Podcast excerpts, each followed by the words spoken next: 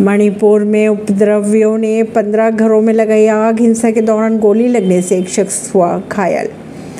मणिपुर हिंसा की अगर बात की जाए तो रुकने का नाम नहीं ले रही है ये हिंसा। मणिपुर के पश्चिमी इम्फाल में शनिवार रात उपद्रवियों ने पंद्रह घरों में आग लगा दी और हिंसा के दौरान एक व्यक्ति को गोली मार दी, जिससे वह घायल हो गया। वहीं अगर बात करें चराचांदपुर और विष्णुपुर इलाके की तो यहाँ पर ताज़ा हिंसा की घटनाओं में पाँच लोगों की मौत की खबरें आ रही है सामने, जिसमें तीन मैतई और दो कुकी समुदाय के लोग शामिल बताए जा रहे हैं। परवीन सिंह नई दिल्ली से।